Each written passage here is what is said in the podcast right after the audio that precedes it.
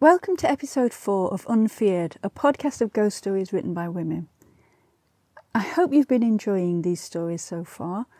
There's something really nice, I think, about being able just to sit down and, for me, to read a ghost story um, out loud, um, but maybe also, hopefully, for you to sit and listen to one.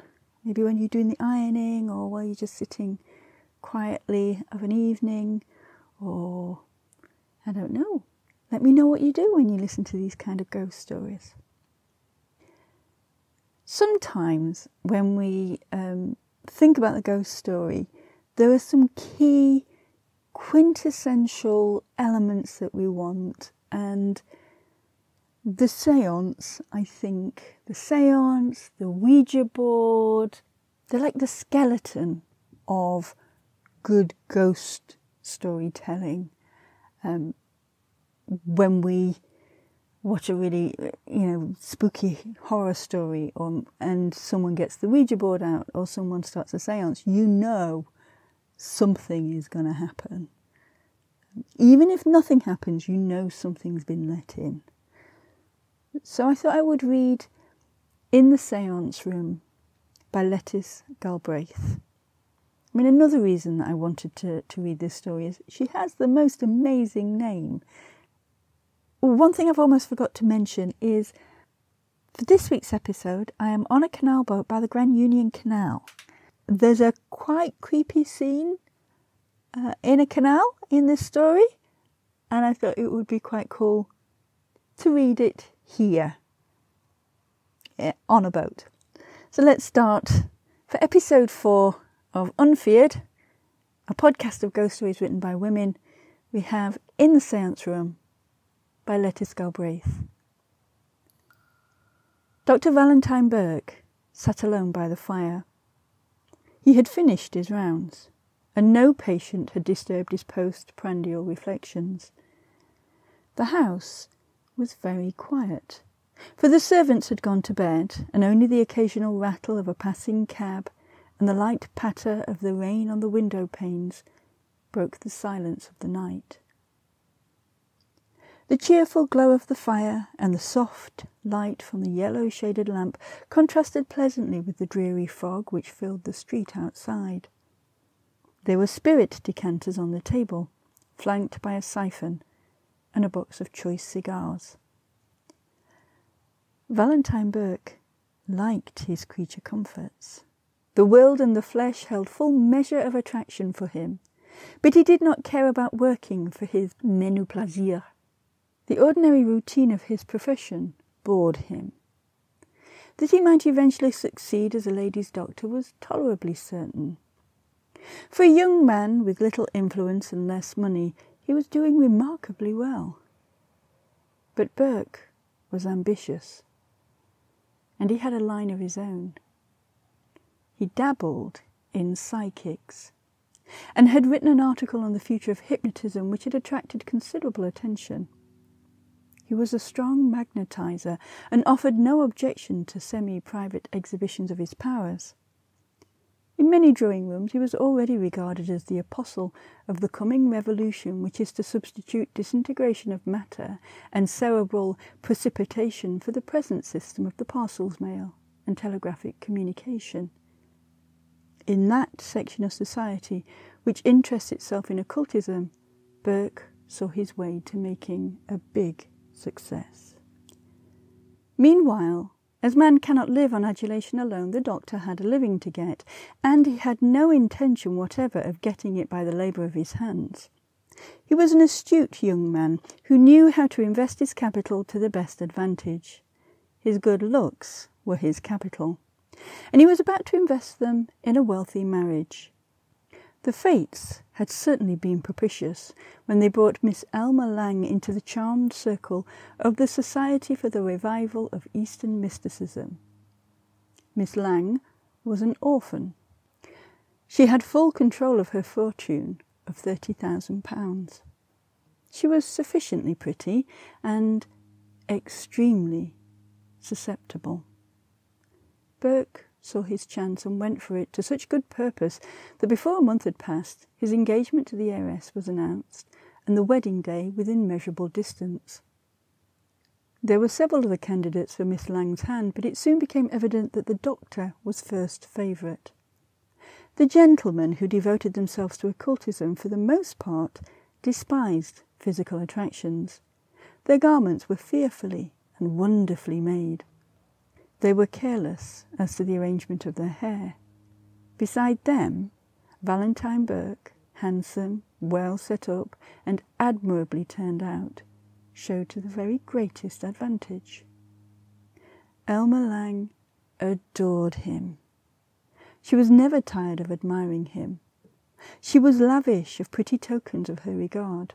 Her photographs, in costly frames, were scattered about his room, and on his hand glittered the single stone diamond ring which had been her betrothal gift. He smiled pleasantly as he watched the firelight glinting from the many coloured facets. I have been lucky, he said aloud. I pulled that through very neatly. Just in time, too, for my credit would not stand another year. I ought to be all right now if. He broke off abruptly, and the smile died away. If it were not for that other unfortunate affair. What a fool, what a damned fool I was not to let the girl alone. And what a fool she was to trust me. Why could she not have taken better care of herself? Why could not the old man have looked after her?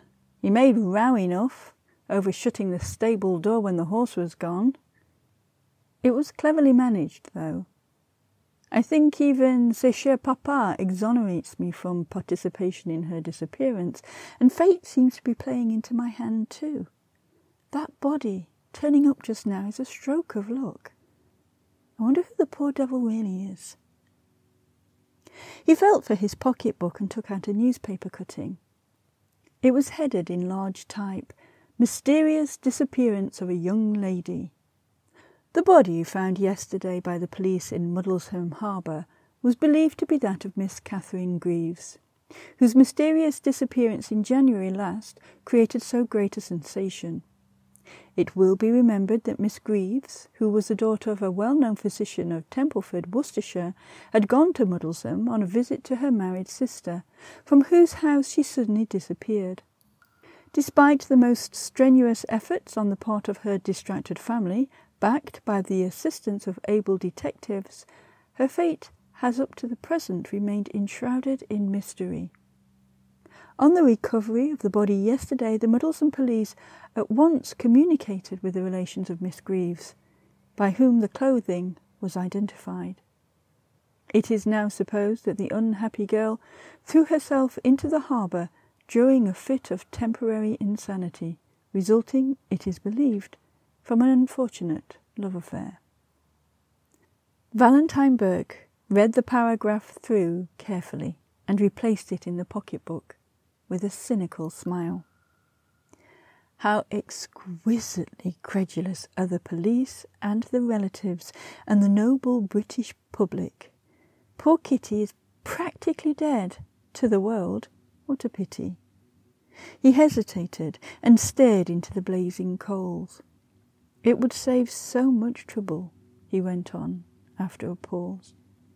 And I hate trouble. His fingers were playing absently with a letter from which he had taken a slip of printed paper. An untidy letter, blotted and smeared and hastily written on poor, thin paper. He looked at it once or twice and tossed it into the fire. The note sheet shrivelled and curled over, dropping onto the hearth where it lay smouldering. A hot cinder had fallen out of the grate, and the doctor, stretching out his foot, kicked the letter close to the live coal. Little red sparks crept like glow worms along the scorched edges, flickered, and died out. The paper would not ignite. It was damp, damp with a woman's tears. I was a fool, he murmured with conviction. It was not good enough, and it might have ruined me. He turned to the spirit stand and replenished his glass, measuring the brandy carefully.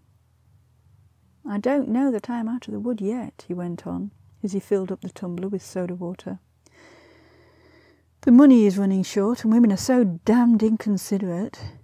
If Kitty were to take it into her head to show up here, it would be the. The sentence remained unfinished, cut short by a sound from below. Someone had rung the night bell. Burke set down the glass and bent forward, listening intently. The ring, timid, almost deprecating, was utterly unlike the usual imperative summons for medical aid. Following immediately on his outspoken thoughts, it created an uncomfortable impression of coming danger. He felt certain that it was not a patient, and if it were not a patient, who was it? There was a balcony to the window. He stepped quietly out and leaned over the railing.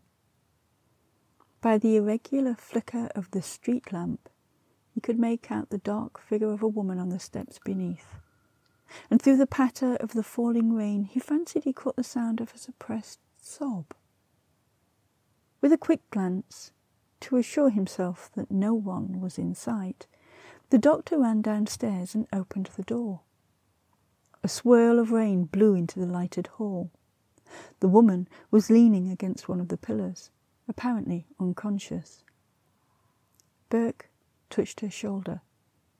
What are you doing here? he asked sharply. At the sound of his voice, she uttered a little cry and made a sudden step forward, stumbling over the threshold and falling heavily against him. Val! Val! she cried despairingly. I thought I should never find you. Take me home. Take me home. I'm so tired and oh, oh, so frightened. The last word died away in a wailing sob. Then her hands relaxed their clinging hold and dropped nervelessly at her side. In an emergency, Dr. Burke acted promptly. He shut the outer door and, gathering up the fainting girl in his arms, carried her into the consulting room and laid her on the sofa.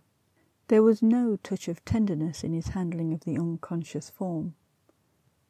He had never cared much about her. When at her best, dainty in figure and fair of face, he had made love to her, pour passer le temps, in the dullness of a small country town.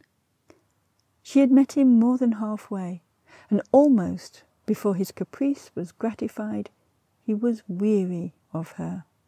Her very devotion nauseated him. He looked at her now with a shudder of repulsion. The gaslight flared coldly on the white face drawn by pain and misery. All its pretty youthfulness had vanished. The short hair, uncurled by the damp night air, straggled over the thin forehead. There were lines about the closed eyes and the drooping corners of the mouth. The skin was strained tightly over the cheekbones and looked yellow like discoloured wax. His eyes noted every defect of face and figure as he stood wondering what he should do with her. He knew, no one better, how quickly the breath of scandal can injure a professional man. Once let the real story of his relations with Catherine Greaves get wind, and his career would be practically ruined. He began to realise the gravity of the situation. Two futures lay before him the one bright with the sunshine of love and prosperity, the other darkened by poverty and disgrace. He pictured himself the husband of Elma Lang, with all the advantages accruing to the possessor of a charming wife and a large fortune, and he cursed fate which had sent this wreck of womanhood to stand between him and happiness. By this time she had partially recovered, and her eyes opened with the painful upward roll common to nervous patients when regaining consciousness. With her dishevelled hair and rain soaked garments, she had all the appearance of a dead body. The sight, horrible as it was, fascinated Burke. He turned up the gas, twisting the chandelier so as to throw a full light on the girl's face. She looks as though she were drowned, he thought. When she is really dead, she will look like that. The idea took possession of his mind. If she were dead, if only she were dead. Who can trust the discretion of a wronged and forsaken woman but the dead tell no tales? If only she were dead. The words repeated themselves again and again, beating into his brain like the heavy strokes of a hammer. Why should she not die? Her life was over, as spoiled, ruined thing. There was nothing before her but shame and misery. She would be better dead. Why, he suddenly laughed, a hard, mirthless laugh. She was dead already. Her body had been found by the police, identified by her own relations. She was supposed to be drowned, so why not make the supposition a reality? A curious light flashed into the doctor's handsome face. A woman seeing him at that moment would have hesitated before trusting her life in his hands. He looked at his unwelcome visitor with an evil smile. She had come round now and was crouched in the corner of the sofa, sobbing and shivering. Don't be angry with me, Val. Please don't be angry. I waited till I had only just enough money for my ticket, and I dare not stay there any longer. It is so lonely, and you never come to see me now. It is ten weeks since you were down, and you won't answer my letters. I was so frightened all alone. I began to think you were getting tired of me. Of course, I know it's all nonsense. You love me as much as you ever did. It is only that you are so busy and hate writing letters. She paused, waiting for some reassuring words, but he did not answer, only watched her with cold, steady eyes. Did you see the papers? she went on with chattering teeth. They think I am dead. Ever since I read it, I have had such dreadful thoughts. I keep seeing myself drowned. I believe I am going to die, Val, and I don't want to die. I am so, so frightened. I thought you would take me in your arms and comfort me like you used to do, and I should feel safe. Why don't you speak to me? Why do you look at me like that? Val, dear, don't do it, don't, don't do it. I cannot bear it. Her great, terrified eyes were fixed on his, fascinated by his steady, unflinching gaze. She was trembling violently. Her words came with difficulty, in short gasps. You have never said you're glad to see me. It is true, then, that you don't love me any more? You are tired of me, and you will not marry me now. What shall I do? What shall I do? No one cares for me. No one wants me. And there is nothing left for me but to die. Still no answer. There was a long silence while their eyes met in that fixed stare, his cold, steady, dominating, hers flinching and striving vainly to withstand the power of the stronger will. In a few moments, the unequal struggle had ended. The girl sat stiff and erect, her hand grasping the arm of the sofa. The light of consciousness had died out of the blue eyes, leaving them fixed and glassy. Burke crossed the floor and stood in front of her. Where is your luggage? he asked authoritatively. She answered in a dull, mechanical way. At the station. Have you kept anything marked with your own name? Any of my letters? No, nothing. There. You have kept some of my letters. Where are they? Here. Her hand sought vaguely for her pocket. Give them to me. All of them. Mechanically she obeyed him, holding out three envelopes after separating them carefully from her purse and handkerchief. Give me the other things, He opened the purse. Besides a few shillings, it contained only a visiting card, on which an address had been written in pencil. The doctor tore the card across and tossed it into the fireplace. Then his eyes fastened on those of the girl before him. Very slowly he bent forward and whispered a few words in her ear, repeating them again and again. The abject terror visible in her face would have touched any heart but that of the man in whose path she stood. No living soul, save the sensitive on whom he was experimenting, heard those words. But they were registered by a higher power than that of the criminal court, damning evidence to be produced one day against the man who had prostituted his spiritual gift to mean and selfish ends. In the grey light of the chilly November morning, a park keeper near the Regent's Canal was startled by a sudden piercing shriek.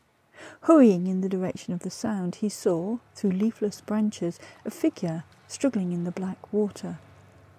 The park keeper was a plucky fellow whose courage had gained more than one recognition from the Humane Society, and he began to run towards the spot where the dark form had been. But before he had covered ten yards of ground, rapid footsteps gained on his, and a man shot past him. Someone in the canal, he shouted as he ran. I think it is a woman. You had better get help. He was a good plucky one, the park keeper averred, when a few days later he retailed the story to a select circle of friends at the bar of the Regent's Arms, where the inquest had been held. Not that I'd have been behindhand, but my wind ain't what it was, and he might have been shot out of a catapult. He was off with his coat and into the water before he could say Jack Robinson. Twice I thought he had her safe enough, and twice she pulled him under. The third time, blessed if I thought they were coming up at all. Then the doctor chap, he comes to the surface dead beat, but the girl in his arms. I'm afraid she's gone, he says, when I took her from him. But we won't lose time and he set to and carried out all the instructions for recovering the apparently drowned, while I went for some brandy. Wasn't a bit of use. The young woman was as dead as a doornail. If only she'd have kept quiet, I might have saved her, he says, quite sorrowful like. But she struggled so. And sure enough, his hands were regularly torn and bruised where she gripped him. Dr. Burke and the park keeper were the chief witnesses at the inquest. There were no means of identifying the dead woman. The jury returned a verdict of felo de and the coroner complimented the doctor on his courageous attempt to rescue the poor outcast. The newspapers, too, gave him a nice little paragraph headed Determined Suicide in Regent's Park, Gallant Conduct of a Well Known Physician, and Elma Lang's dark eyes filled with fond and happy tears as she read her lover's praises. You are so brave, Val, so good, she cried. And I am so proud of you. But you ran a horrible risk. Yes, he answered gravely. I thought once it was all up with me. That poor girl nearly succeeded in drowning the pair of us. Still, there wasn't much in it, you know. Any other fellow would have done the same. No, they would not. It is no use trying to pretend you are not a hero, Val, because you are. How awful it must have been when she clung to you so desperately. It might have cost you your life. It cost me my ring, he replied ruefully. It is lying at the bottom of the canal at this moment, unless some adventurous fish has swallowed it. Your first gift. What does it matter? she answered impulsively. I can give you another tomorrow. What does anything matter, since you are safe? Burke took her in his arms and kissed the pretty upturned face. She was his now, bought with the price of another woman's life. Bah! He wanted to forget the clutch of those stiffening fingers and the glazed, awful stare of the dead eyes through the water. Let us drop the subject, he said gently. It is not a pleasant one, and as you say, nothing matters since I am safe. He added under his breath, quite safe now. The carriage stood at the door. In the drawing room, Mrs. Burke was waiting for her husband. She had often waited for the doctor during the four years which had elapsed since their marriage. Those four years had seen to a great extent the fulfilment of Burke's ambition. He had money. He was popular, sought after, an acknowledged leader of the new school of philosophy, an authority on psychic phenomena, and the idol of the smart women who played with the fashionable theories and talked glibly on subjects the very A, B, C of which were far beyond their feeble comprehension. Socially, Dr. Burke was an immense success. If as a husband he fell short of Elma's expectations, she never admitted the fact. She made an admirable wife, interesting herself in his studies and assisting him materially in his literary work. Outwardly, they were a devoted couple. The world knew nothing of the indefinable barrier which held husband and wife apart of a certain vague distrust which had crept into the woman's heart, bred of an instinctive feeling that her husband was not what he seemed to be. Something, she knew not what, lay between them. Her quick perceptions told her that he was always acting a part. She held in her hand a little sheaf of papers notes that she had prepared for him on the series of seances which, for a month past, had been the talk of the town.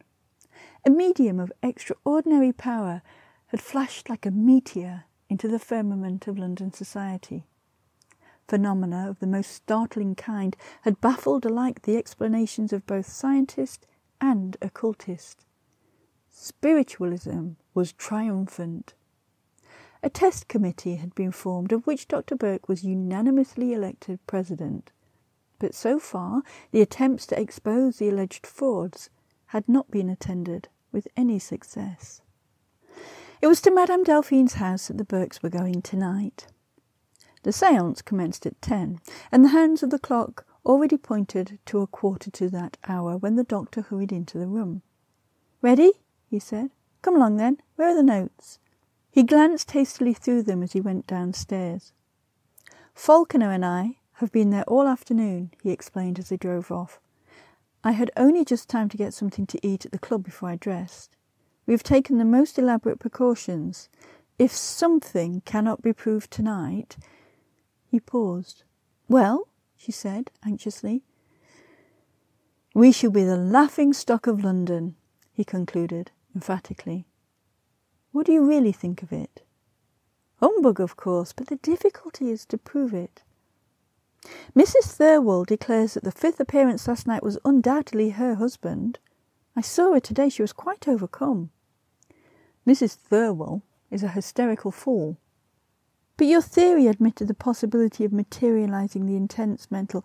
Burke leaned back in the carriage, laughing softly. My dear child, I had to say something. Valentine, she cried sorrowfully, is there no truth in anything you say or write?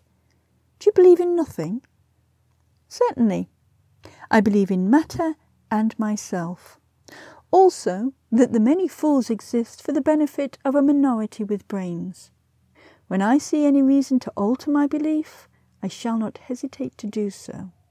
If, for instance, I am convinced that I see with my material eyes a person whom I know to be dead, I will become a convert to spiritualism. But I shall never see it. The drawing room was filled when they arrived at Madame Delphine's. Seats had been kept for the doctor and his wife. There was a short whispered consultation between Burke and his colleagues, the usual warning from the medium that the audience must conform to the rules of the seance and the business of the evening began in the customary style. Musical instruments sounded in different parts of the room. Light fingers touched the faces of the sitters. Questions written on slips of paper and placed in a sealed cabinet received answers from the spirit world, which the inquirers admitted to be correct. The medium's assistant handed one of these blank slips to Burke, requesting him to fill it up. It struck the doctor that if he were to ask some question the answer to which he did not himself know, but could afterwards verify, he would guard against the possibility of playing into the hands of an adroit thought reader. He accordingly wrote on the paper, What was I doing this time four years ago? Give the initials of my companion, if any. He had not the vaguest idea as to where exactly he had been on the date in question, but a reference to the rough diary he always kept would verify or disprove the answer. The folded slip was sealed and placed in the cabinet. In due time, the medium declared the replies were ready. The cabinet was opened, and the slips, numbered in the order in which they had been given in, were returned to their owners. Burke noticed that there were no fresh folds in his paper, and the seal was, of course, unbroken. He opened it, and as his eye fell on the writing, he gave a slight start and glanced sharply at the medium. Beneath his query was written in ink that was scarcely yet to dry On Wednesday, November 17, 1885, you were at number 63 Abbey Road. Only I was with you. You hypnotized me. K. G. The handwriting was that of Catherine Greaves. The doctor was staggered. In the multiplied interests and distractions of his daily life, he had completely forgotten the date of that tragic visit. He tried to recall the exact day of the month and week. He remembered now that it was on a Wednesday, and this was Monday. Calculating the odd days for the leap year, 1888, that would bring it to Monday, Monday the 17th. Four years ago tonight, Kitty had been alive. She was dead now, and yet here before him was a page written in her hand. He sat staring at the characters, lost in thought. The familiar writing brought back with irresistible force the memory of that painful interview.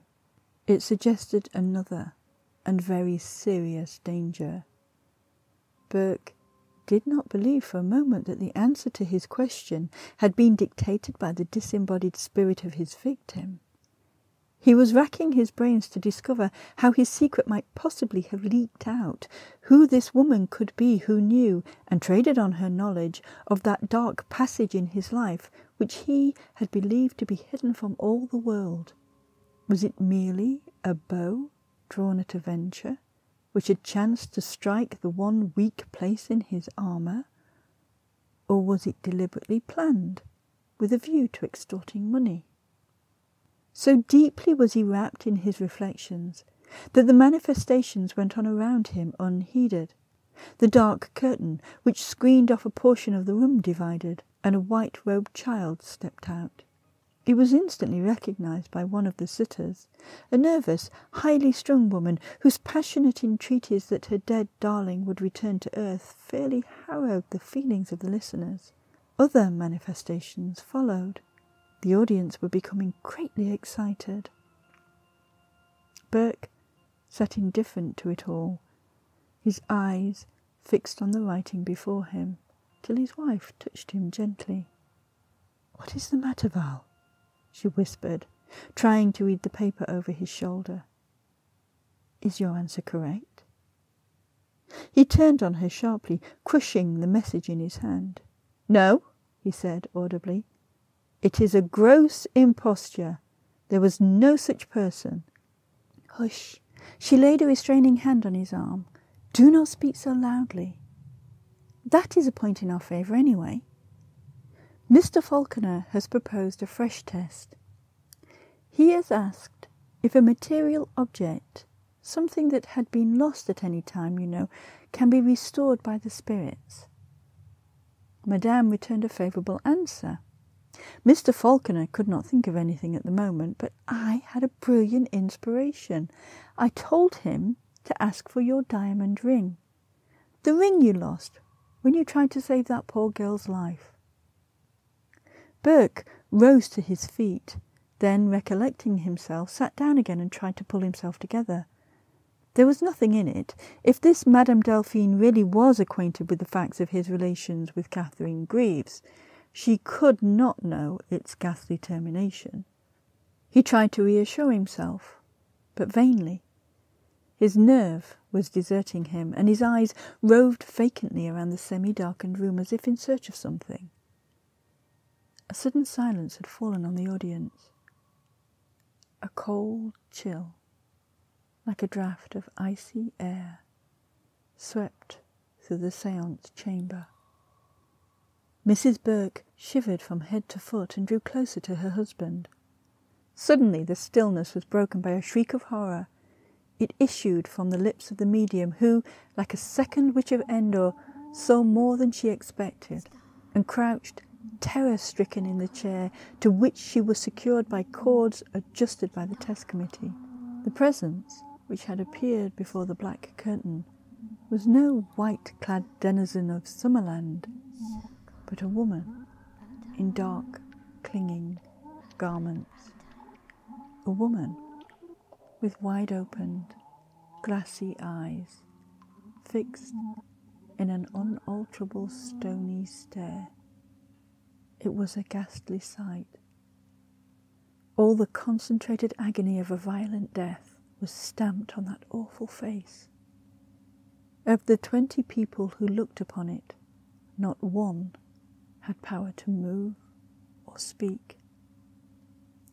Slowly, the terrible thing glided forward, hardly touching the ground, one hand outstretched, and on the open palm a small, glittering object, a diamond ring. It moved very slowly, and the second or so which it traversed the space between the curtain and the seats of the audience seemed hours to the man who knew for whom it came. Valentine Burke sat rigid. He was oblivious to the presence of spectators, hardly conscious of his own existence. Everything was swallowed up in a suspense too agonizing for words, the fearful expectancy of what was about to happen. Nearer and nearer it came. Now it was close to him. He could feel the deathly dampness of its breath. Those awful eyes were looking into his. The distorted lips parted, formed a single word. Was it the voice of a guilty conscience, or did that word really ring through and through the room? Murderer! For a full minute the agony lasted. Then something fell with a sharp click on the carpetless floor. The sound recalled the petrified audience to a consciousness of mundane things. They became aware that it was gone. They moved furtively, glanced at each other. At last, someone spoke. It was Mrs. Burke. She had vainly tried to attract her husband's attention, and now to Falconer, who sat next to her. Help me get him away, she said. The doctor alone had not stirred. His eyes were fixed, as though he were still confronted by that unearthly presence. Someone had turned up the gas. Two of the committee were releasing the medium, who was half dead with fright. Falconer unfastened the door and sent a servant, whom he met in the hall, for a hansom. When he returned to the seance room, the doctor was still in the same position. It was some moments before he could be roused, but when once they succeeded in their efforts, Burke's senses seemed to return. He rose directly and prepared to accompany his wife. As they quitted their seats, Falconer's eyes fell on the diamond ring which lay unnoticed on the ground. He was going to pick it up, but someone caught his hand and stopped him. Leave it alone, cried Mrs. Burke in a horrified whisper. For God's sakes, don't touch it. Husband and wife drove home in silence. Silently, the doctor dismissed the cab and opened the hall door. The gas was burning brightly in the study. The servant had left on the side table a tray with sandwiches, wine, and spirits. Burke poured out some brandy and tossed it off neat. His face was still rather white, otherwise he had quite recovered his usual composure. Mrs. Burke loosened her cloak and dropped wearily into a chair by the fire. A hopeless despondency was visible in every line of her attitude. Once or twice the doctor looked at her and opened his lips to speak. Then he thought better of it and kept silent. Half an hour passed in this way. At last Burke lighted a candle and left the room. When he returned, he carried in his hand a small bottle. He had completely regained his self possession as he came over to his wife and scrutinized her troubled face. Have some wine, he said, and then you had better go to bed. You look thoroughly done up. What is that? She pointed to the bottle in his hand. A sleeping draught. Merely a little morphia and bromide. I should advise you to take one too. Frankly, tonight's performance was enough to try the strongest nerves. Mine require steadying by a good night's rest, and I do not intend risking an attack of insomnia. She rose suddenly from her chair and clasped her hands on his arm. Val, she cried piteously, don't try to deceive me. Dear, I can bear anything if you will only trust me and tell me the truth. What is this thing that stands between us? What was the meaning of that awful sight? For a moment he hesitated, and he pulled himself together and answered lightly, My dear girl, you are unnerved, and I do not wonder at it. Let us forget it. I cannot, I cannot, she interrupted wildly. I must know what it meant. I have always felt there was something. Valentine, I beseech you by everything you hold sacred, Tell me the truth now before it is too late. I could forgive you almost, almost anything if you will tell me bravely, but do not leave me to find it out for myself. There is nothing to tell. Will you not trust me? I tell you, there is nothing. That is your final answer. Yes. Without a word, she left the room and went upstairs. Burke soon followed her.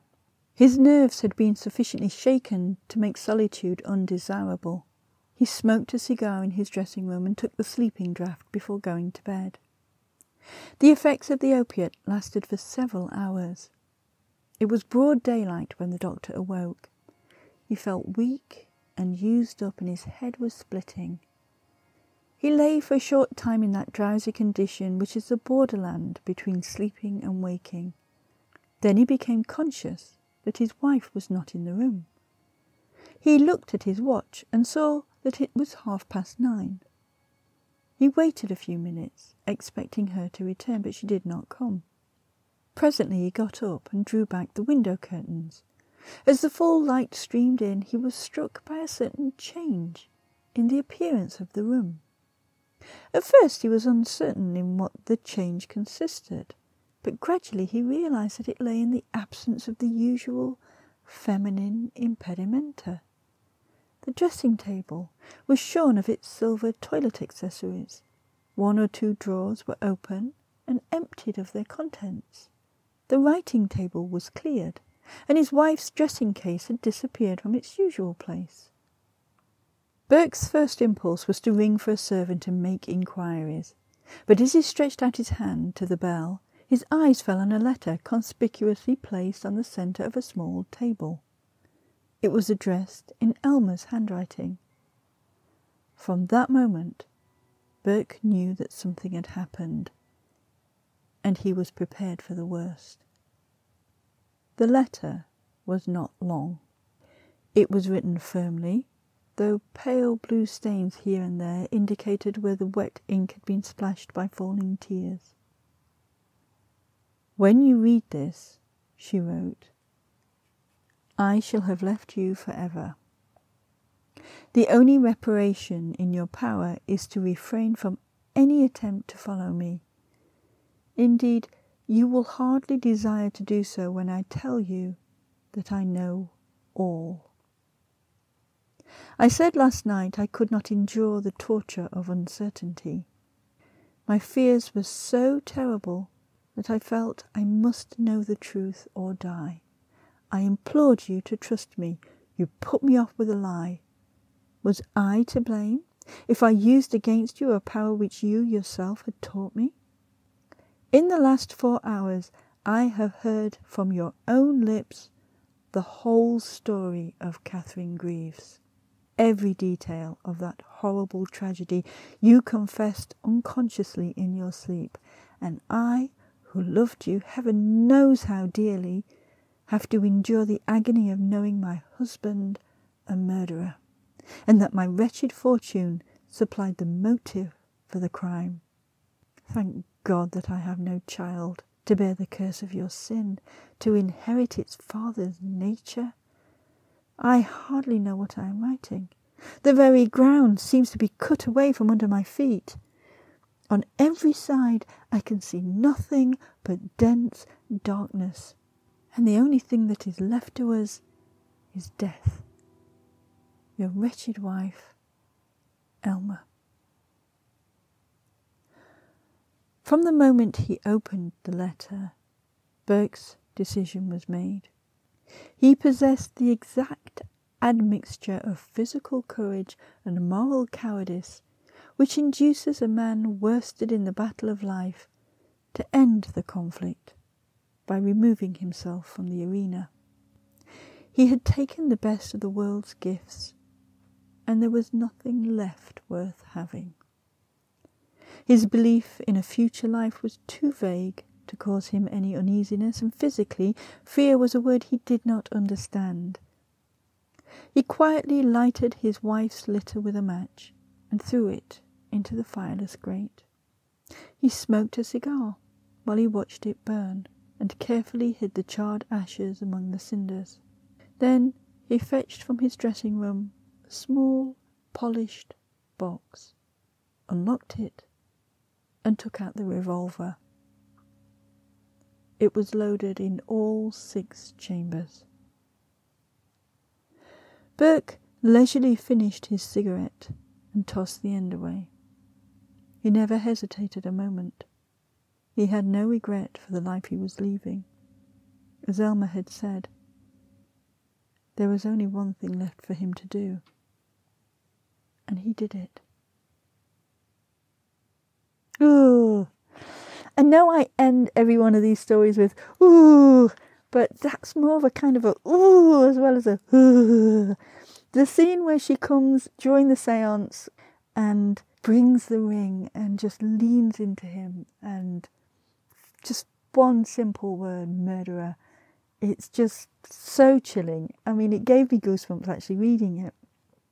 But anyway, um, I hope you enjoyed that. I really enjoyed reading it. Um, I know it's a long story, but I just thought that it's a good story to read, and it's good to kind of have those standards of ghost stories. So, if you enjoyed listening to that story, and I hope you did, come back in a fortnight for another story from the Unfeared podcast. And um, if you want to know a little bit more about the podcast, if you want to know more about the writers, you can pop over to our Ko-fi page. We don't have a website yet, but we do have a Ko-fi page which has lots of information on it. The link to that will be in the episode notes. Um, but you can go over to Ko-fi, that's ko-fi.com slash unfeared and while you are finding out all about our podcast, you could also buy us a coffee if you want to, or you could buy something from our shop. We've started a little Ko-fi shop to help us to fund the podcast. And there we have some quite cool merchandise. And we have ghostly related word searches to download. Um, we've made some really cool uh, monkey's paw Christmas baubles. It might be a little bit too early for Christmas, but we thought that we would uh, we would do that. Go and have a look at them. Anyway, do come back in a fortnight to listen to another ghost story on Unfeared, a podcast of ghost stories written by women. We'll see you soon. Bye bye.